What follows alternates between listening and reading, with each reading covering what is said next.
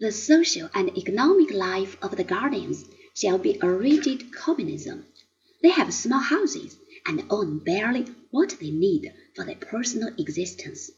They eat together in groups, feeding on simple fare.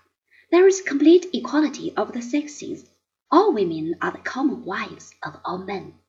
To maintain their numbers, the rulers will bring together, at certain festivals, a suitable group of men and women, chosen allegedly by lot, but actually with a view to producing sound offspring. Children are taken away at birth and brought up together in such a way that no one knows who his physical parents or children are. Those born from unsanctioned unions are illegitimate. Those that are deformed or of inferior stock are done away with. Thus will private sentiment grow weak and public spirit strong. The best are chosen for training in philosophy. Those who master it are at last fit to rule. The government has the right to lie if the public interest demands it.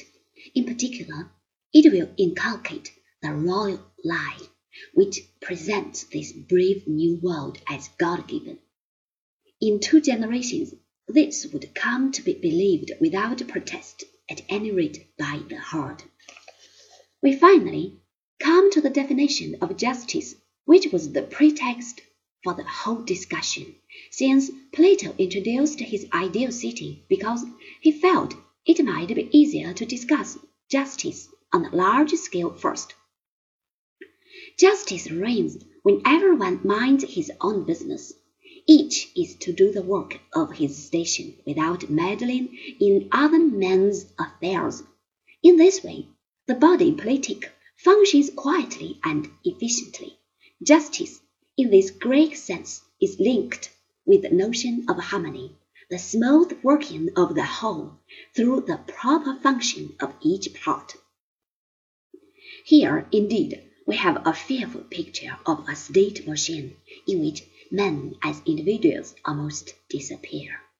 The utopia described in the Republic is the first of a long line of similar fantasies, right down to Aldous Huxley's Brave New World.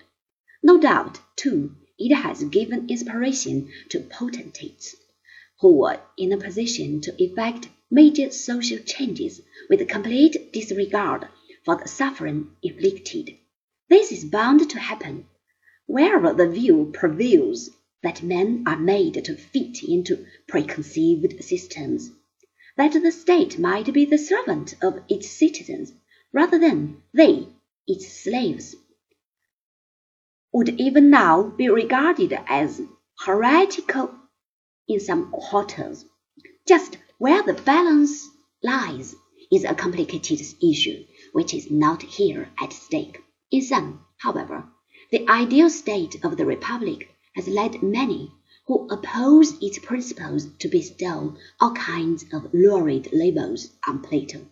We must therefore examine what precisely is the import of the political theory it propounds.